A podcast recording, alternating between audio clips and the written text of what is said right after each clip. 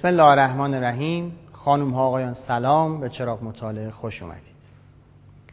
ایرانی ها، رومی ها و یونانی ها تمدن هایی که به وسیله زبان، زبان فارسی، زبان لاتین و زبان یونانی در عالم گسترش پیدا کردند. اساسا تمدن ها وقتی که به همراه زبان از مرزهای جغرافیایی خودشون سفر می‌کنن همراه خودشون فرهنگ و هویت و همه چیز رو می‌برن. زبان فارسی این روزها از مرزهای جغرافیایی خودش بیرون رفته و در حال صدور به کشورهای همسایه است. از جمله مهمان عزیز امروز ما که در مورد زبان فارسی در آفریقا با ما سخن می‌گوید. بخش بعدی که در مورد اخبار هست رو ببینیم و برگردیم.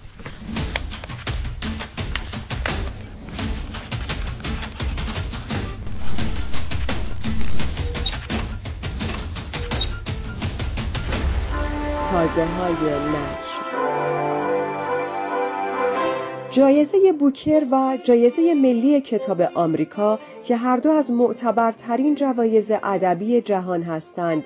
اسامی نامزدهای نهاییشان را برای کسب این جوایز در سال 2021 اعلام کردند. جایزه بوکر هر سال به بهترین رومانی اعطا می شود که به زبان انگلیسی نوشته شده باشد و در بریتانیا یا ایرلند منتشر شده باشد. جایزه ملی کتاب نیز مجموعه ای از جوایز ادبی است که در پنج بخش برگزار می شود و به نویسندگانی آمریکایی تعلق می گیرد که کتابشان در ایالات متحده منتشر شده باشد. امسال شش نویسنده به فهرست نهایی جایزه بوکر راه یافتند و مجموعاً پنجاه نویسنده در بخش‌های مختلف جایزه ملی کتاب رقابت خواهند کرد. برنده نهایی جایزه بوکر روز سوم نوامبر طی مراسمی در لندن اعلام خواهد شد و جایزه پنجاه هزار پوندی را دریافت خواهد کرد. نامزدهای نهایی جایزه ملی کتاب پنجم اکتبر به اطلاع عموم خواهد رسید و پس از آن برندگان هر بخش در روز 17 نوامبر طی مراسمی در نیویورک مشخص می شوند. نگاهی کوتاه به برخی از کتابهایی که در چند هفته اخیر منتشر شدند.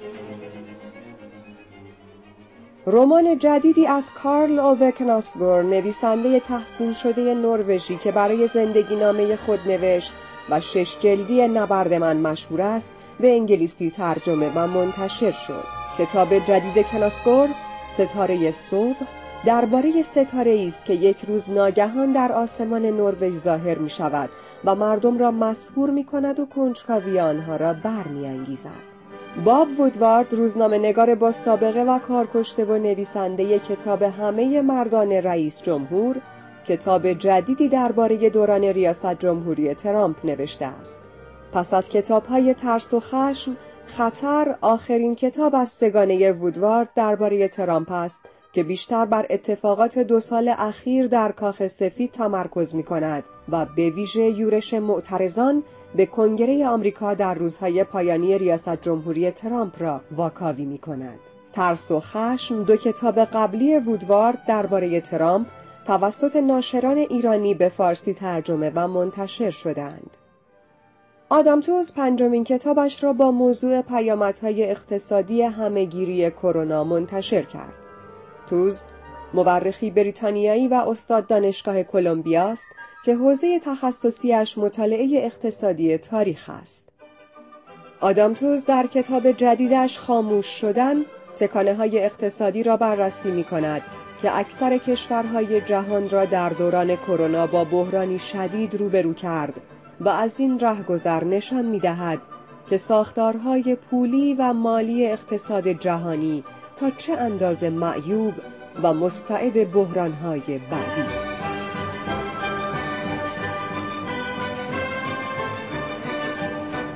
فرضیه‌ای وجود داره که ما ایرانی ها به زبان سعدی سخن می‌گوییم اهل ادب و فرهیختگان میگن که در واقع تفاوت زبان ما و برخی از کشورهای همسایه که فارسی حرف می‌زنن در این است که اونها با شعرای قبل از سعدی معنوس هستند و به زبان اونها حرف می‌زنن. و ما به زبان سعدی سخن میگیم و سعدی چنین دینی در واقع به گردن ما داره. مهمان عزیزی داریم در این بخش که برای ما میگه که چطور سعدی بخونیم و چه کتابهایی در مورد سعدی بخونیم. ببینیم و برگردیم.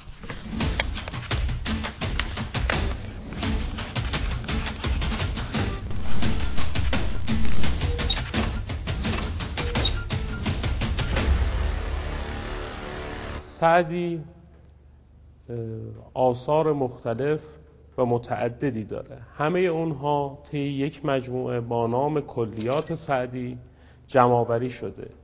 این کلیات سعدی رو مرحوم زکاول ملک فروغی برای اولین بار تصحیح کرده و اون رو به چاپ رسونده. این چاپ و این تصحیح با چهار سال همکاری مرحوم حبیب یغمایی همراه بوده. کلیات سعدی رو به غیر از زکاول ملک فروغی مظاهر مصفا هم در دهه چهل تصحیح کرده و اون رو چاپ کرده و منتشر ساخته.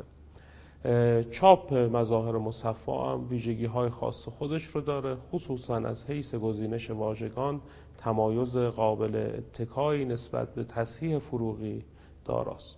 بوستان و گلستان به عنوان دو اثر مهم سعدی. که طی قرون متمادی به عنوان کتب درسی تو این کشور خوانده می‌شد و تدریس می شده با تصحیح غلام حسین یوسفی و با تصحیح محمد خزائلی و با تصحیح خطیب رهبر قابل دسترسی و خریداریه هر کدوم از این تصحیحات ویژگی های منحصر به فرد خودشون رو دارن.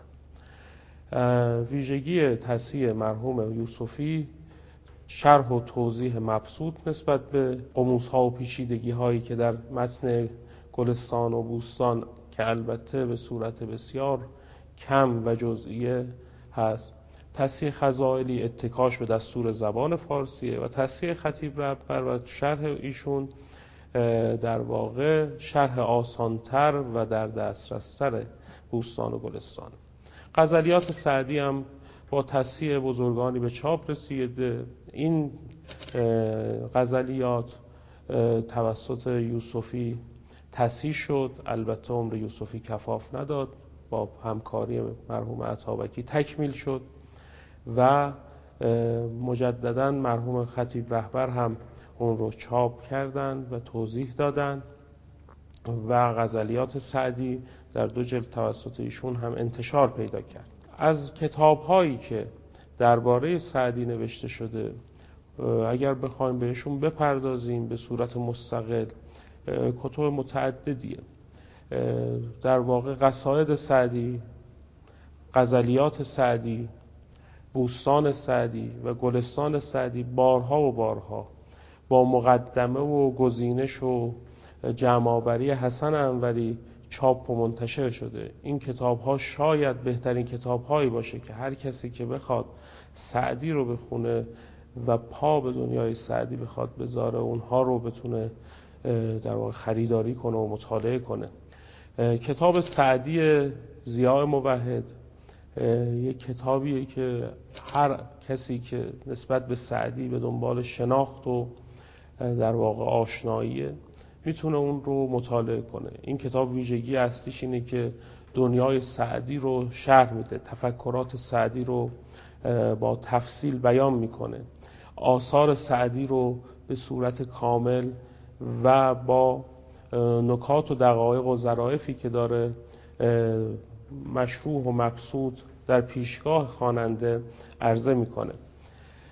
کتاب دیگه ای که درباره سعدی نوشته شده کتاب شوریده و بیقرار دکتر حسن انوریه. این کتاب کتاب خیلی موجز و خلاصه و کوتاهیه. خواننده این کتاب علاوه بر آشنایی با سعدی اتهاماتی که در قرن اخیر نسبت به سعدی روا داشته شده رو باهاش روبرو میشه و پاسخهای متینی که نسبت به شعر و شاعری و نظم سرایی سعدی بیان شده رو می‌تونه اونجا باهاش آشنا بشه. کتاب دیگری که توسط دکتر حمیدیان نوشته شده با نام غزل سعدی در واقع به صورت مختص و ویژه به کارکرد غزل سعدی در ادبیات فارسی پرداخته. این کتاب با مروری بر کارنامه سه شاعر یعنی انوری خاقانی و سنایی که غزل رو بیش و پیش از دیگران مهم شمرده بودن و بهش پرداخته بودن بررسی می‌کنه و عرض شود که این بررسی که از این سه شاعر انجام میده در واقع مقدمه ای میشه برای آشنایی با غزل سعدی و اینکه غزل سعدی با توجه به این, به این سه شاعر در کجای جایگاه رفیع ادبیات فارسی قرار می‌گیره. درباره ترتیب خانش این آثار برای کسی که بخواد با سعدی آثار رو آشنا بشه بهترین کار اینه که در ابتدا با کتاب های دکتر حسن انوری گزیده بوستان، گزیده غزلیات، گزیده قصائد آشنایی اجمالی با آثار سعدی پیدا کنه.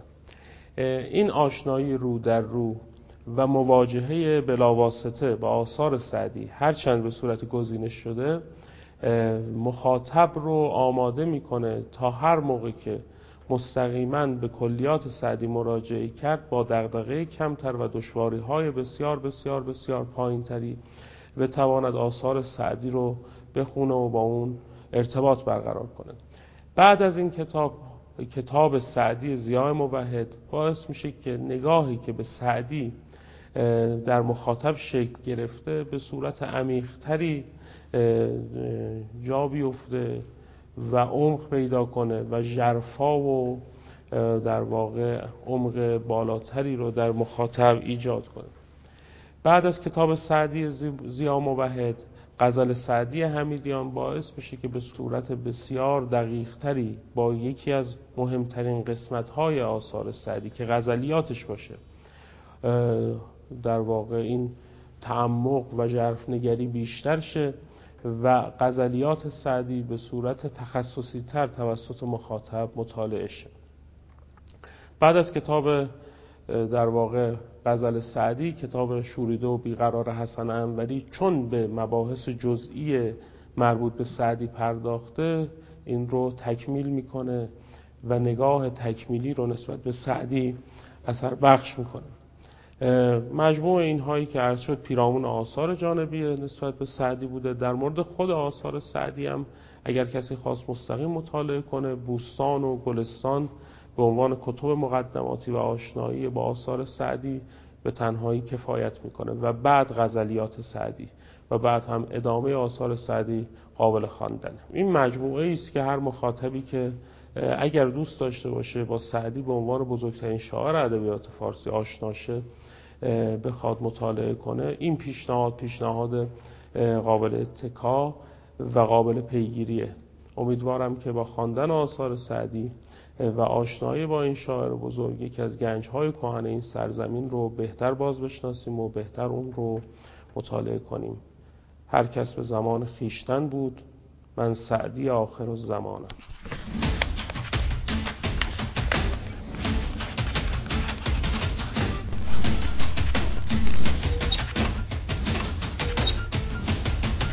شکر شکن شوند. همه توتیان هند زین قند فارسی که به بنگاله می رود. در قرن چهار ابو اسحاق استخری که یکی از جغرافیدانهای مهم ایران در اون دوره هست متنی داره و گزارشی داره از اطراف رود سند در شبه قاره هند که مردم زبان اصلی که باهاش تکلم می‌کنن زبان فارسی هست. حوزه تمدنی زبان فارسی سالها در شرق و غرب گسترش پیدا کرد و از نسلی به نسل بعد امتداد پیدا کرد. مهمان مهم و ویژه‌ای داریم. مهمان عزیزی که از سنگال تشریف بردن و پژوهشگر زبان فارسی هستند جناب آقای دکتر سعد بوسا. آقا خیلی خوش اومدید. خیلی ممنون. چی شد؟ حالا زبان فارسی؟ به نام آن که هستی نام از او یافت. فلک جنب زمین آرام از او یافت. به همه بیننده ها عزیز و مهمون های گرانقدر. با سلام. آره. زبان فارسی یک از مثل همه زبان های دنیا هست اما یک ویژگی خیلی ویژگی های زیادی داره. مثلا زبان فارسی من می‌تونم بگم کلید گنجه های زیادی هستش مثلا گنجه های علمی. زبان فارسی کلید گنجه فلسفه غرب که شرق هستش. کلید های زیادی هم می‌تونه استفاده کرد با این زبان شیرین فردوسی. پس من بگم که زبان فارسی خیلی مهم هست چجوری اول یاد گرفتیم؟ اول مثلا ما خودمون مثلا تو دانشگاه شیخ انت هم یک گروهی داشتن به اسم گروه زبان و ادبیات فارسی. تو همون سنگال. آره سنگال. بعدا رفتم اونجا مطالعه کردم دیدم که میشه یاد گرفت و خیلی از قبلش هیچ آشنایی. آشنایی نداشتم و باید گفتم که باید حتما این زبان رو یاد بگیرم تا بتونم بفهمم زندگیشون در اون زندگی فارس زبان ها و در اون دوران مثلا چطوری بود. بعدا وقتی که وارد شدم تو اون زبان دیدم که یک زبان خیلی مهمی هست و چیزهای زیاد خیلی زیاد هم میشه یاد گرفت. شروع علاقتون با چی بود؟ با شعر بود؟ با شعر مثلا؟ شعر نه مثلا شعرهای کلاسیک بیشتر علاقه من داشتم. مثلا شعرهای حافظ سعدی مولانا. همون شروع زبان آموزی حافظ میفهمیدین اول طبیعه نمی‌تونیم بفهمیم. مثلا اگر می‌خوایم یک زبون جدید یاد بگیریم اما اگر علاقه دارید می‌تونید سریعتر و سریعتر می‌تونید هر چی که دوست دارید یاد بگیرید. شاعر مورد علاقتون که بود حافظ؟ مثلا من نمی‌تونم هر کی که بگم شاید اشتباه بکنم اما یک چیزی به شما می‌تونم بگم که شاعرهای مورد علاقه من در زبان فارسی می‌تونم تقریبا بگم همشون دوست دارم. مثلا شا- شاعرهای مثلا کلاسیک بیشتر علاقه دارم مثل مولانا حافظ و سعدی شما ارشد و دکتراتون هم در ایران دارین آره. ادبیات آره. می‌خونین. ارشد و دکترا ارشد دانشگاه شهید بهشتی بودم. اونجا فارغ التحصیل کردم. مثلا در دوره گروه زبان و ادبیات فارسی و استادمون هم دکتر دماوندی و دکتر چناری بودن و در دانشگاه تهران برای دکتری اونجا فارغ التحصیل کردم. هاتون چی بوده؟ و پایان‌نامه من در دوره مثلا دکتری در مورد مولانا بوده و موضوعمون مثلا دنیا و دنیا دوستی در آثار منظوم مولانا. چی بوده حالا راجب چیه؟ یعنی بحث آره. اصلیتون چی بوده تو پایان‌نامه بحث اصلیشون یعنی چجوری مثلا مولانا دنیا رو می‌دید و چجوری مثلا تعریف کرد دنیا در کتاب‌های آه، بزرگی که نوشتن و در کنارشون هم تو چیا؟ تو مثنوی و فیه آره. مافی و- آره فی مافی و تو مصنوی معنوی بیشتر. و دیوان شمس و همون. کرده و غزلیات شمس هم اونجا هم بیشتر کار کردیم روش و خیلی هم خوب بود و الان هم می‌تونم به شما بگم که اون رساله که نوشته بودم الان چاپ شد به چاپ رسیده و هم به زبان فارسی به زبان نوشته. فارسی نوشته بودم و انشاءالله به زودی خدمت شما خواهد رسید. آیا به زبان مثلا انگلیسی یا سنگالی یا اینا؟ من اتفاقا الان تو فکرم هستش. خلاصش رو نوشتم ترجمه کردم. کلا به زبان فرانسه.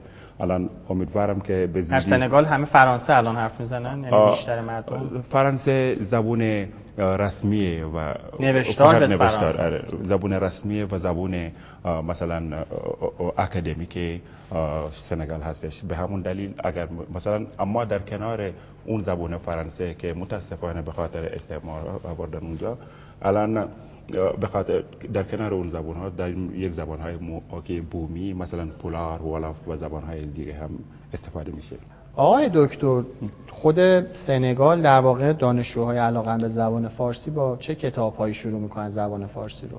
مثلا اول مثل همه زبون ها اگر مثلا اولین بار می‌خوای یاد بگیری یک زبان باید از پایه شروع کنید و بعدا کم کم آشنا بشید با دانشمندان و با فیلسوفا و با مثلا شاعران و او کم کم میره جلوتر.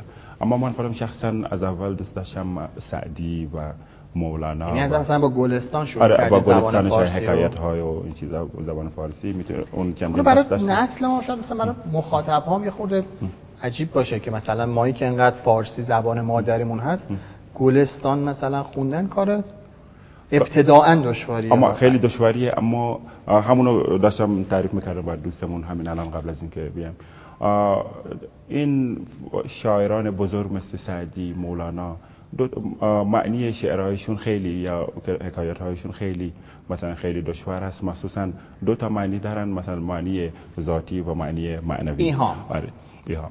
آره و مخصوصا این چیزا می‌تونی ببینی مثلا در در مو- مولانا در مصنوی معنوی. اگر بگه مثلا تو کتابش مصنوی معنوی خود مولانا میگه بشنو از نی بشنو از نی چون حکایت می کند از گدایی ها شکایت می نیستان تا مرا ببریده اند از نفیرم مرد و زن نالیده اند. اینو اگر کسی یک اول می‌خواد مثلا اینو توضیح بده شاید خیلی بستگی در باید قشنگ مثلا ایهامش رو بفهمه همشو معنی مثلا ذاتش رو مثلا بفهمه معنی درونش رو هم بفهمه. اون موقع می‌تونه قشنگ توضیح بده و به دیگران هم برسونه. گاهی وقتها دوستان ایرانی مثلا که خیلی دارن با من شوخی می‌کنن میگن شما خارجی چجوری؟ رفتی می‌خوای با من مثلا با ما مثلا فارسی یاد بگی یا یا چجوری می‌تونید مثلا بره ما توضیح بدی که مولانا میگن؟ من گاهی وقتا میگم که شوخی می‌کنم باشون میگم که یک فعل, یک فعل اول به شما میدم اینو صرف کنید. صرف بکنید دیگه از این به بعد می‌تونید مثلا میگم رفتن. رفتن شوخی می‌کنم باشون شما. میگم رفتن. می‌روم چه زمانیه؟ گاهی می‌کردن یا رفته بودم چه زمانیه؟ گاهی میگم نه خیلی دست خیلی قدیمی یاد گرفتیم. و همون دلیل نمی‌تونی یاد اما ببین یاد گرفتن زبان و مثلا زبان مادری بودن مثلا فرق داره. هستن تو کشورهایمون اونهایی که میان اونجا از کشورهای دیگه. زبان ولف بهتر از ما یاد می‌گیرن و بهتر از ما متوجه میشن چون اکادمیکال یاد گرفتن. آیا دکتر زبان خود سنگالی ها چیه؟ نوشتارشون و رسمیشون فرانسه است. خودشون آره چیه؟ رسمیشو و نوشتارشو فرانسه است. اما زبان سنگالی زبان های مختلفی داره مثل بیشتر از دوازده زبان دارن که بومیه و معروفتری از اون زبان ها مثلا ولف هست و پولار. و مندنگ و چیزای دیگه که من خودم هم نمی‌دونم چه اسمش. خدمت چیز هم داره. خیلی قدیمی هستن و متاسفانه اون موقع که مثلا استعمار اومدن سنگال مثلا متاسفانه اون موقع که اومدن و از بین رفت از بین رفت و اونهایی که اونجا بودن اون موقع. یعنی فقط ولی ما از جوان‌ها که اونجا هستیم ما علیه اون چیزا هستیم و قبول نمی‌کنیم. دیگه سعی می‌کنیم کم کم زبان‌هایی که داشتیم و زبان مال خودمون که بوده سعی می‌کنیم جاگزین کنیم. به همون دلیل فقط در کل کشورهای افریقایی که فرانسوی ها اومده بودن فقط سنگال هستش تا الان استفاده می‌کنه اون زبون های بومی خودشون. آها بومی خودشون. اما به همون دلیل و نوشتاری هم دارن دارن کتاب هم می‌نویسن شعر هم دارن توش هم یعنی مرسوم هست که به زبان خودتون هم بنویسید یا نه؟ به آره. زبان خودتون صحبت می‌کنید ولی به فرانسه می‌نویسید. به فرانسه می‌نویسید. همونجوری که می‌دونید نوشتاری مثلا می‌تونیم از بخش از مردم مثلا فرض کنید همسایه های شمالی ما آره. به زبان فارسی مثل مثل, مثل زبان فارسی مثلا که یعنی روسی می نویسن آره روسی می نویسن یا انگلیسی می نویسن یا الان هم زبان فارسی به خط عربی می نویسن که خیلی تفاوت داره با عرب, عرب بودنش یا از زبان های دیگه مثلا زبان فرانسه لاتین خط لاتین استفاده کنم برای این زبان ها همونطوری که می‌بینید در زبان مثلا زنده می‌کنید زبان خود آره دقیقاً. و یه چیز دیگه زبان فارسی می‌خواستم بگم زبان هند اروپایی در کنار زبان یونانی و لاتین آره در خانواده زبانهای هند اروپایی زبان فارسی قرار آقای دکتر سعد بوسو این زبان سنگالی شباهتایی هم داره به زبان فارسی؟ مثلا وقتی می‌خونید؟ آره چون مثلا در زبان می‌تونیم چندین شباهتی داشته باشه در از در بخش الفبایشون مثلا زبان ولاف مثلا گ داریم و این گ هم آواها. چه هم داریم تو زبان ولاف هم می‌تونیم پیدا کنیم تو زبان فارسی و قشنگ هم فکر می‌کنم با الفبای فارسی میشه هم فکر می‌کنم زبان ولاف هم به راحتی نوشت. شود. خودتون شعری ترجمه کردید از فارسی به آره سنگالی خیلی و برعکس؟ خیلی زیاد از شعرهای ش... مثلا شعرهایی که مثلا شاعرای سنگالی نوشتن الان ترجمه کردم. و خیلی هم طولانی هم هست. مثلا؟ مثلا لئوپولد در سمور یک از شاعر بزرگی و چقدر اسم فرانسوی می‌خوره؟ آره اون چون مسیحی بود. معمولا تو سنگال اونهایی که مسلمانن مثلا اسمهای اسلامی مثل شما مثلا سعد. سعد می‌گیرن. و هیچ رب نداره که مثلا این اسمشون اینجوریه و ما سنگالی هستیم و افریقایی هستیم. جز شعرهای و معروف و جدید. مثلا جدیده و خیلی معروفه. اگه من یه شعر از حافظ بخونم می‌تونین الان به سنگالی ترجمهش کنی یا نه؟ اینم سخته. اونم سخت نیست اما زمان باید ببره. چون هر فرهنگ مثلا باید بری تو اون فرهنگ توضیح بده. همون توضیحاتشو من می‌تونم متوجه بشم مستقیما. اما می‌خوای مثلا قشنگ و روون و درست به زبان ولاف ترجمه کنید باید قشنگ محتوایشون باید رایت کنی و و فرهنگ اون طرف هم باید حالا بریم سراغ همون حالا تخصص خودتون در واقع مولانا که در موقع در واقع پایان نامتون روی اون در واقع می نوشتید شما چه چیزی از مولانا چه اشعاری از مولانا الان به خاطر دارید که برام بخونید و حالا راجعش صحبت کنید مثلا می‌تونیم بگیم مثلا اون یکی از بیت های مولانا که میگه مرده بودم زنده شدم گریه بودم خنده شدم دولت عشق اومدم من دولت پاینده شدم. اون یکی از واقعا خیلی پرمعنیه و در مورد شمس مولانا شمس تبریزی می‌گفت که وقتی با هم مثلا دیدار کردن و بعدا این شعر رو براشون خوندن و اینا. خیلی روابطشون با شمس تبریزی خیلی معنوی تر بوده. به همون دلیل خیلی از شعرهایشون مثلا در اون زمان بوده. مثلا در دیوان شمس که میگه مثلا با که مثلا اوس نشسته در نظر من به کجا نظر کنم؟ اوس گرفته شهر دل من به کجا سفر برم؟ اونم یک نشونه خیلی بزرگی در شعر و این دوران خیلی واقعا دوران شیرینی بود و شعرهایی که در اون زمان خونده واقعا خیلی فوق العاده بودن.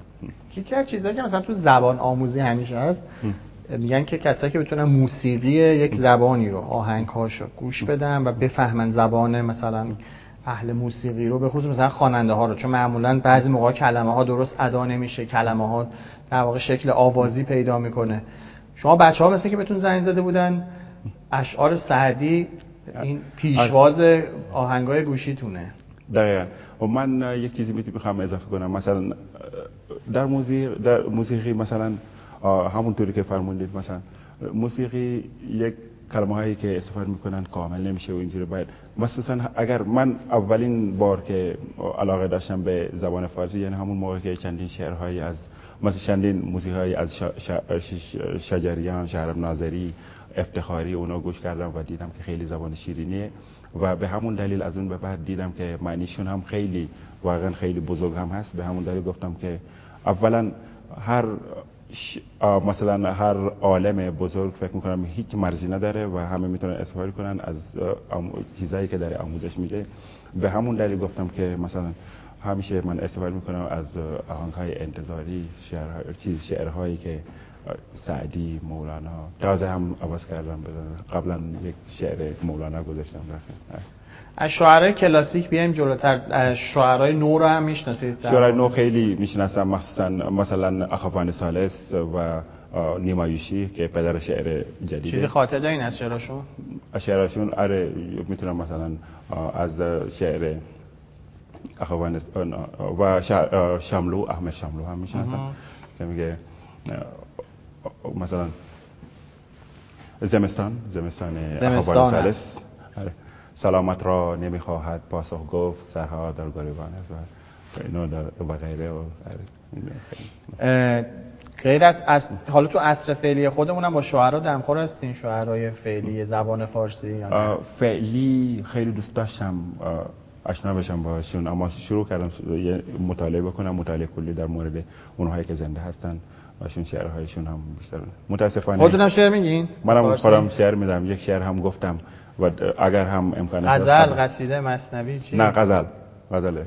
غزل و قصیده بیشتر علاقه دارم یعنی میگم. با رعایت وزن و قافیه و من به نظرم چیز نمیگن نمیگن قافیه رعایت نکردی یا مثلا حالا قافیه الان شاید راحت تر باشه برای شما که بیشتر اگر به خونی یا شعرها رو مثلا گوش کنید مثلا کم کم عادت می‌کنی. اگر گوشت عادت کنه مثلا وزن ها رعایت کنی مطمئنین که اگر در زمانی که در می نویسید اون وزن رو ببین تو گوشت می‌زنه. الان شما به وزنا مسلطین. آره عرض قافیه و این چیزا. مثلا همون شاهنامه که خوندین مثلا وزنش چیه؟ آره شاهنامه فردوسی هم یک واقعا یک یک از دوستانمون هم این کارو کردن یعنی در موردش سنگالی هم هستش و در مورد رستم اسفندیار رو یعنی قصه هاشو ترجمه کرده؟ قصه هاشو ترجمه نکرده اما پایانامش در اون موضوع بود.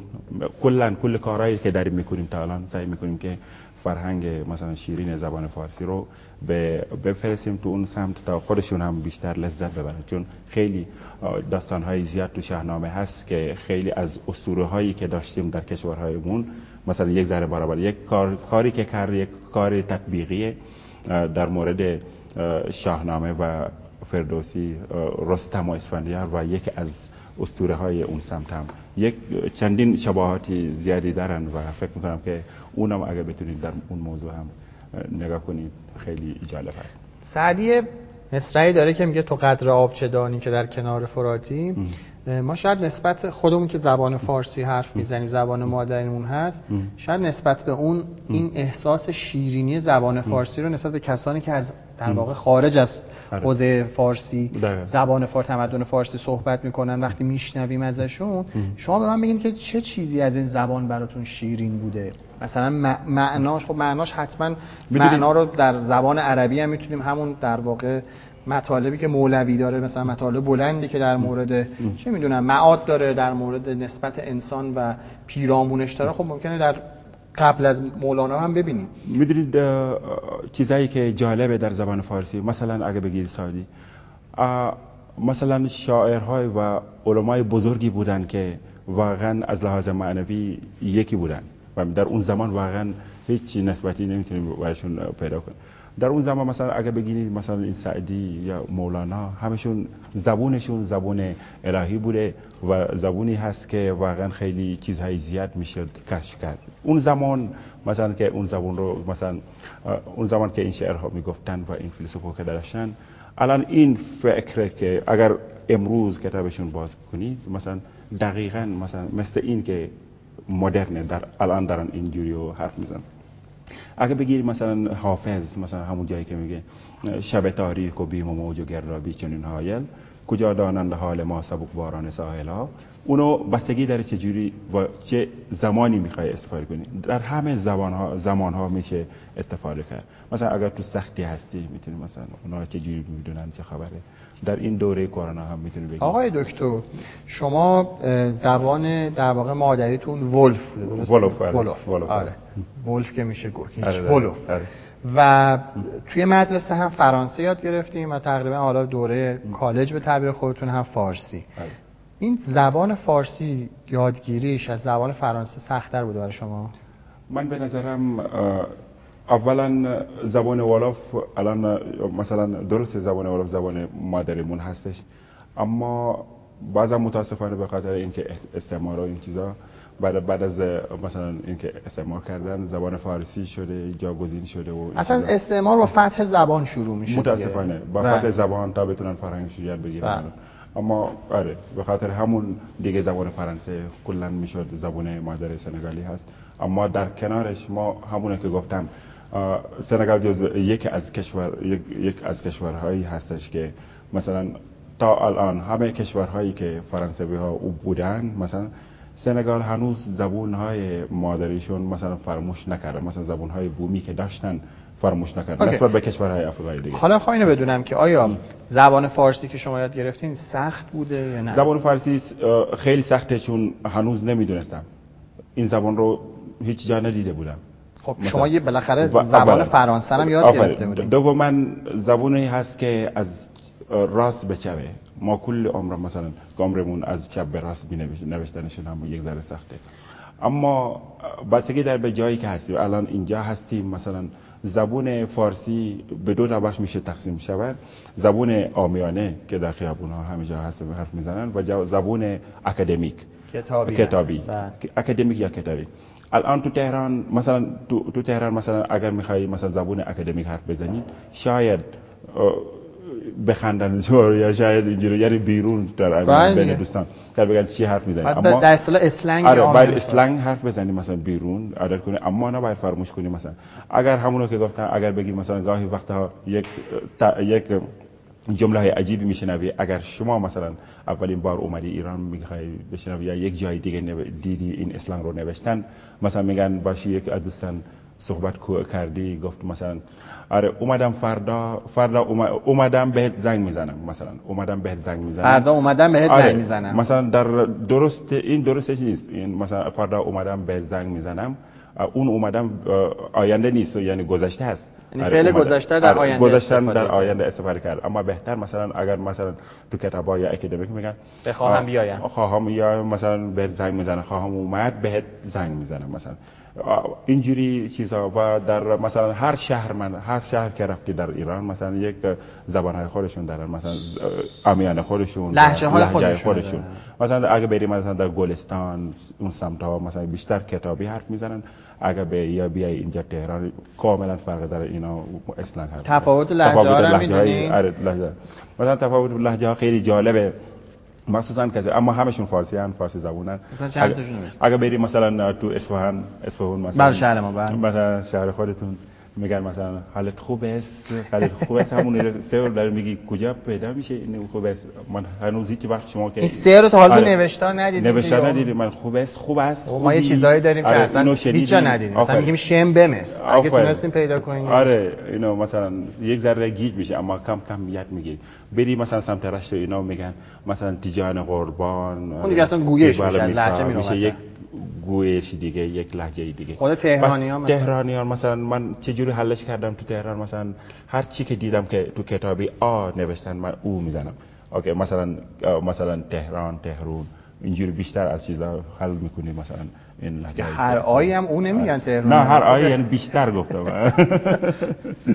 خب حالا مشکلاتتون با زبان فارسی مثلا تو چه بخشش بیشتر بوده؟ تو افعال بوده ضمایر بوده چیا خیلی من خدا رو شکر در مثلا ساختار فعل ها مشکل نداشتم اما یک برای همه مثلا ساختار فعل های ایرانی هم باید سخت باشه و فکر می‌کنم یک ذره دشوار بود. مخصوصا در صرف فعل ها در مضارع فعلایی که. تغییر می‌کنه. آره همونجوری که ریشه ها تغییر می‌کنه مثلا میرن مثلا پختن. مثلا مثلا؟ اگه بگیری مثلا یک فعل مثلا پختن اگه می‌خوای مثلا به زمان گذشته سری می‌تونی گذشته کنی می‌تونی بگی پختم به زمان ماضی استمراری میشه یعنی می- ماضی استمراری. میشه می پختم نه استمراری، می‌پختم. می پختم باید بگی اما اگر می‌خوای بگی در حال در حال اخباری مثلا باید میپزم بله. اوکی اینجوری خیلی فرق داره مثلا حال اخباری حال مثلا اخ- اخباری اونجا خیلی تفاوت زیاد داره در گذشته هم این چیزا خیلی سخته گاهی وقتا صحبت می‌کنم با دوستان میگم بهشون این فعل رو صرف کنن خودشون هم مشکل دارن باید صرف کردنش آره. دوستان ایرانی آره؟ ایرانی آره. مثلا اگه بگیری مثلا یک فعل مثلا دوختن خب. دوختن شاید سخته برایشون می‌دونن همه چی آره ولی اونهایی که مثلا تخصصشون مثلا زبان فارسی نیست یک ذره سخته دوستاتون. تخصصشون زبان فارسیه. نه مثلا همه مثلا نیست که من با زبان فارسی در مادرم هست باید همه چی بدونم. اما در مثلا در دوره در بخش دستور زبان اینا باید واقعا تخصصی داشته باشی تا بتونی با بفهمی دقیقا چه خبره مثلا اگه بگیری دختن مثلا گاهی وقتا خوب صرف نمی‌کنه. اگه بگیری مضارع اخباری شاید یا مضارع مثلا استمراری یا شاید قاطی میدوزم. میدوزم. نه مضارع اس- ماضی استمراری. آه، ماضی است. ماضی استمراری. مثلا میدوختم. استمراری همش می میاد و مضارع اخباری میشه میدوزم. مضارع اخباری. بریم حالا بخش بعدی. حالا فرصتمون هم خیلی کمه. بفرمایید که حالا تو همون تخصص خودتون که در واقع اشعار مولانا هست. از مسندی یا هر چیزی اگه می‌خواین شعری بخونید و براتون حکایتی که جذاب بوده یا مسئله ای که توی مولانا براتون مسئله جذابی بوده چی بوده؟ من همیشه من شعرهایی که بیش- بیشتر علاقه دارم یعنی شعر حافظ و مولانا و همون اه، مثنوی معنوی همون بیت هایی که شروع کردم نینامه. آره نینامه. و حافظ بشنو از نیاگونا از حافظ مثلا می‌تونی شروع کنیم یا ایها الساقی ادر کأسا بناولها که عشق آسان نمود اول ولی افتاد مشکل ها به بوی نافه که آخر سبازان تر بکشاید زتاب جعد مشکینش چه خون افتاد در دلها. شب تاریک و بیم و موج و گردابی چنین حایل کجا دانند حال ما سبکباران ساحل ها اه، باید یک از چندین از بیت حافظه در هم و نینامه هم می‌تونیم بشنو از نی چون حکایت می کند از جدایی ها شکایت می کند از نیستان تا مرا ببریدن از نفیرم مرد و زن نالیدن. سینه خواهم شرخ شرخ از فراق تا بگویم شرح درد اشتیا. من به هر جمعیتی نالان شدم. آره بله. معمولا ما چون با زبان تفکر می‌کنیم وقتی یک زبان جدیدی میآموزیم یعنی این تجربه برای برخی از کسایی که زبان تازه آموختن تکرار شده. میگن در حالات فکر کردن ما هم تغییر رخ داده حالا من نمی‌خوام اسم زبان ها رو بیارم اینجا بحث میشه. مثلا میگن بعضی زبان ها همین که یادش میگیم خداگاه خشنتر میشیم. یعنی آیا زبان فارسی وقتی که شما تکلم با شروع کردین توی فکر کردنتون و شخصیتتون تغییری داشته یا نه؟ آره شما فکر می‌کنم که زبان فارسی بیشتر می‌تونه تغییر مثلا بیاره تو یک انسان شخصیت یک شخصیت آدم. چون زبان فارسی یک زبان آرومیه خیلی آروم خیلی دلنشینه فهمیدی؟ وقت که مثلا حتی هم اگر ناراحت بشی آوا قشنگ می‌تونی. وقت که مثلا یک ذره ناراحت بشی مثلا گاهی وقتها من میرم گوش می‌کنم یک شعر مولانا که سروش سرور کرده. قشنگ آروم میشی. اوکی. چون زبان فارسی مثلا نمی‌دونم یک از زبان هایی که خیلی مهم هستن. اگر نمی‌گفتن زبان فارسی اگر نمی‌گفتن زبان عرب زبان بهشت است من نمی‌تونم بگم زبان زبان فارسی باید زبان بهشت باشه. چون خیلی آرومه و آرامش پیدا می‌کنه. انسان که می‌تونه قشنگ صحبت کنه و با آرامش و اما در هم زمان هم می‌تونه مثلا در هر شکلی که می‌خوای استفاده کنی می‌تونی استفاده کنی. اما زبان فارسی در کل زبانی هست که خیلی دلنشین هست و خیلی آرامش بخشه. خیلی ممنونم. آقای دکتر اگه نکته پایانی سخنی داریم ما در خدمتیم خیلی ممنونم. من خوشحال شدم از همه بینندگان و امیدواریم که به زودی انشالله انشالله اینجا دوباره بر برمیگردم و با شما بیشتر امیدوارم. بله.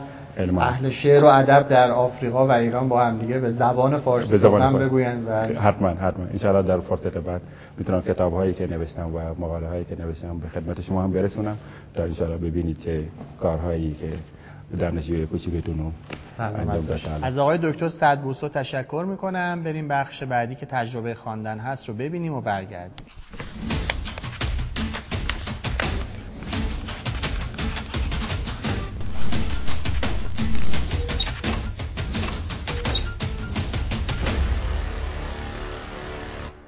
بسم الله الرحمن الرحیم. محمد حسین نظری هستم خبرنگار حوزه اندیشه و می‌خوام درباره تجربه خوندن کتاب خرد و توسعه اثر دکتر داوری اردکانی صحبت بکنم. ما در طول روز و در تجربه های روزانهمون خیلی با این با موقعیت های مواجه میشیم که به ظاهر اشکالات کوچیکی در کاره و با یک در واقع فعالیت مختصر قابل رفع و رجوعه. اما تعداد اینها انقدر زیاده که به نظر اینطور می‌رسه که اون قاعده ای که می‌تونه این مشکلات رو حل بکنه یا بهتر بگم اون عقل پشتیبان یا اون خرد پشتیبانی که بتونه این مشکلات رو برطرف کنه وجود نداره. این کتابی که تجربه خوندنش رو داشتم دقیقا میاد در مورد همین مشکل صحبت می‌کنه. و اسم این مشکلی که ما در تجربه های روزانه باهاش مواجهیم رو گذاشته توسعه نیافتگی. یعنی توسعه نیافتگی یک وضعیه که در اون همه دارن کارشون رو انجام میدن. همه آدما همه دستگاه ها در سطح اداره کشور همه دستگاه ها دارن کار خودشون رو انجام میدن. صنعت کار خودش رو انجام میده کشاورزی کار خودش رو انجام میده آموزش پرورش کار خودش رو انجام میده و همه به این صورت. اما با این حال اداره کشور اونطور که باید پیش نمیره. این وضع رو تو این کتاب اسمش توسعه نیافت وضع توسعه نیافتگی گذاشته میشه. اما وجه تمایز این کتاب با بقیه کتابا تو این حوزه چیه؟ من آثار مختلفی از آقای داوری خوندم. اما این کتاب یک وجه تمایز نسبت به آثار قبلی ایشون داره و این و این وجه تمایز اینه که غیر از آسیب شناسی وضع موجود و تبیین وضع توسعه نیافتگی راه حل رو هم نشون میده. یعنی میگه این توسعه نیافتگی یک ریشه هایی داره و اون ریشه هم اینه اون ریشه ها هم ناشی از اینه که یک خرد پشتیبان و یک عقل پشتیبانی پشت اداره کشور نیست. ما محصولات توسعه رو اخذ کردیم و گرفتیم و داریم استفاده می‌کنیم. شاید اگر کسی سراغ مشاهدات میدانی هم ببینه می‌بینه که ما توی محصولات توی استفاده از محصولات توسعه از بقیه کشورها عقب نیستیم. با این حال به طور کلی شاید عقبتر باشیم. دلیلش اینه که ما اون خرد پشتیبان رو نتونستیم بگیریم. اون عقل پشتیبان رو نتونستیم عکس بکنیم که اون عقل پشتیبان بتونه این هماهنگی رو به وجود بیاره. بنابراین اون عدم هماهنگی که ما در تجربه های روزانه می‌بینیم ناشی از فقدان همین خرد توسعه است. این کتاب کتاب خرد و توسعه در واقع جلد دوم کتابی هست که سه سال قبل از این سه سال قبل از انتشار این کتاب آقای داوری منتشر کردن با عنوان خرد سیاسی در زمانه توسعه نیافتگی. منتها این کتاب دوم به نظر خودم و به حسب تجربه فکر می‌کنم پخته تر از جلد قبلیش باشه. به جهت اینکه چند گام جلوتره و غیر از اینکه وضع موجود رو آسیب شناسی می‌کنه راه حل رو هم نشون میده. به طور کلی شیرینیش اینه که وقتی مطالعه میشه بعد از اون می‌تونیم مصادیق حرف های ایشون و مصادیق آرای ایشون رو در سطح جامعه ببینیم در تجربه های روزمرهمون ببینیم. همین مثالی که من در مورد هماهنگی ناهماهنگی بین دستگاه ها و به طور کلی امور روزمره زدم. جز همون تجربه هاییه که ما می‌تونیم تو بحث خرد و توسعه یا همون بحث توسعه نیافتگی اون رو به سراحت تو جامعه ببینیم.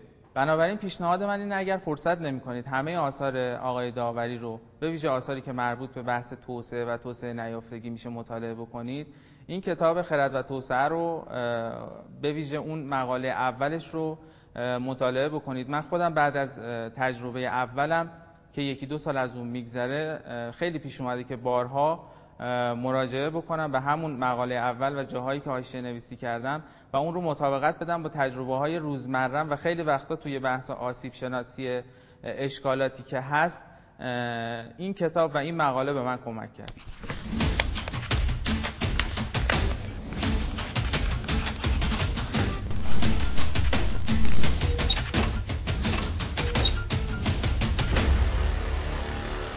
روزگاری که پای اقوام مهاجم بیگانه مانند غزنویان و پس از آنها تیموری ها و مغول ها از سمت شرق به کشور ایران باز شد اغلب شاعران نویسندگان و دانشمندان از کشور ایران رخت عزیمت بربسته و به نقاط دور افتاده یا کشورهایی که آرامش و امنیت در آنجا حکم فرما بود پناه بردند.